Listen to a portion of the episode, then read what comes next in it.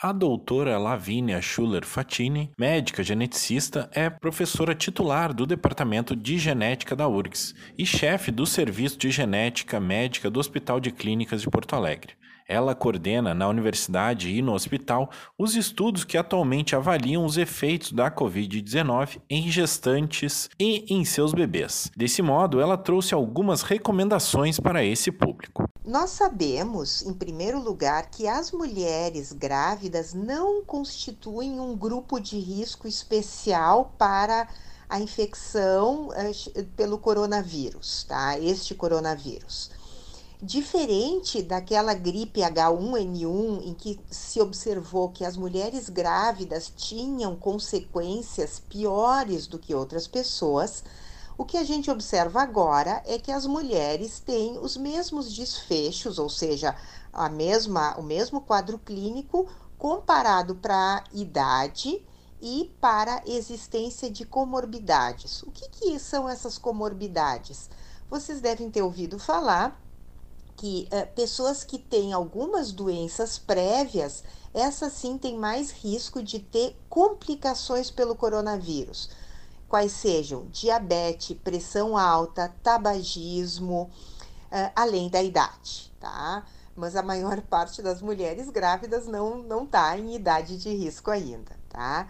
Então, isso é uma notícia tranquilizadora. A, a gravidez não faz com que as mulheres tenham mais risco de contrair ou de ter complicações do coronavírus. Quais são as orientações nesse momento? As orientações elas são uh, praticamente as mesmas da população em geral. Ficar em casa o máximo possível, todos os cuidados de higienização, além de uma dieta saudável. As mulheres devem contatar seu médico para ah, o cuidado pré-natal, tá? Então, com o seu médico, a questão de consultas, de exames, deve ser combinada com o seu médico dentro da rotina normal.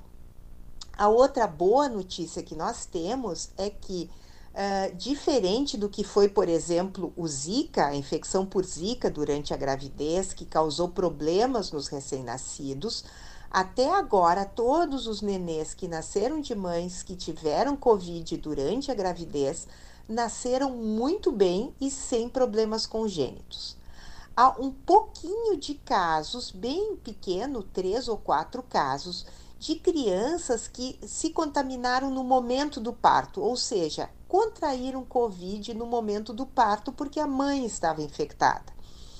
Então, as orientações são uh, geralmente então que crianças de mães que nasçam uh, de mulheres infectadas tenham um cuidado especial, mas a boa notícia é que todas essas crianças que se contaminaram no momento do parto, com sete dias de vida já estavam saudáveis, vivas e foram para casa, tá? A doutora Lavínia também fala sobre recomendações com recém-nascidos. Outra uh, notícia boa, então, é que também não, não houve evidência que o uh, coronavírus fosse transmitido pelo leite, tá? Então, a amamentação é importante e deve ser continuada, mesmo que uma mulher tenha sintomas.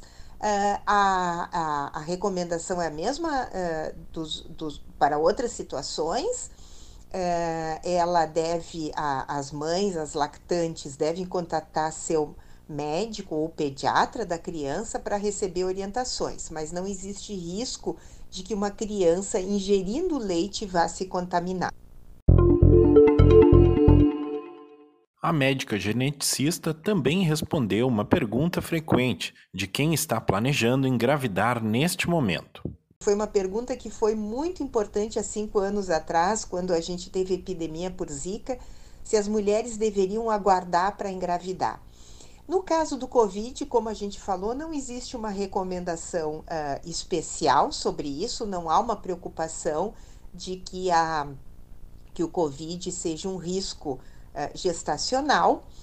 Uh, mas então a questão do planejamento da gravidez é importante em qualquer motivo, em qualquer momento da vida, né? Claro, nós estamos num momento de epidemia, de pandemia, em que a circulação ela deve ser diminuída, às vezes até acesso a supermercado, a hospitais fica mais difícil. Então tudo isso deve ser ponderado uh, dentro de uma tomada de decisão. Mas não há uma indicação de que ah, não deve engravidar agora, ou se engravidou sem saber que fique especialmente preocupada. Não, é um momento até agora de tranquilidade. Uh, essas notícias que nem eu falei são as informações que a gente tem até o momento.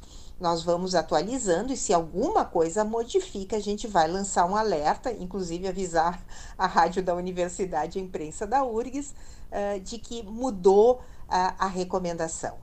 Para saber mais sobre as atualizações da pesquisa, acesse o site gravidecsegura.org.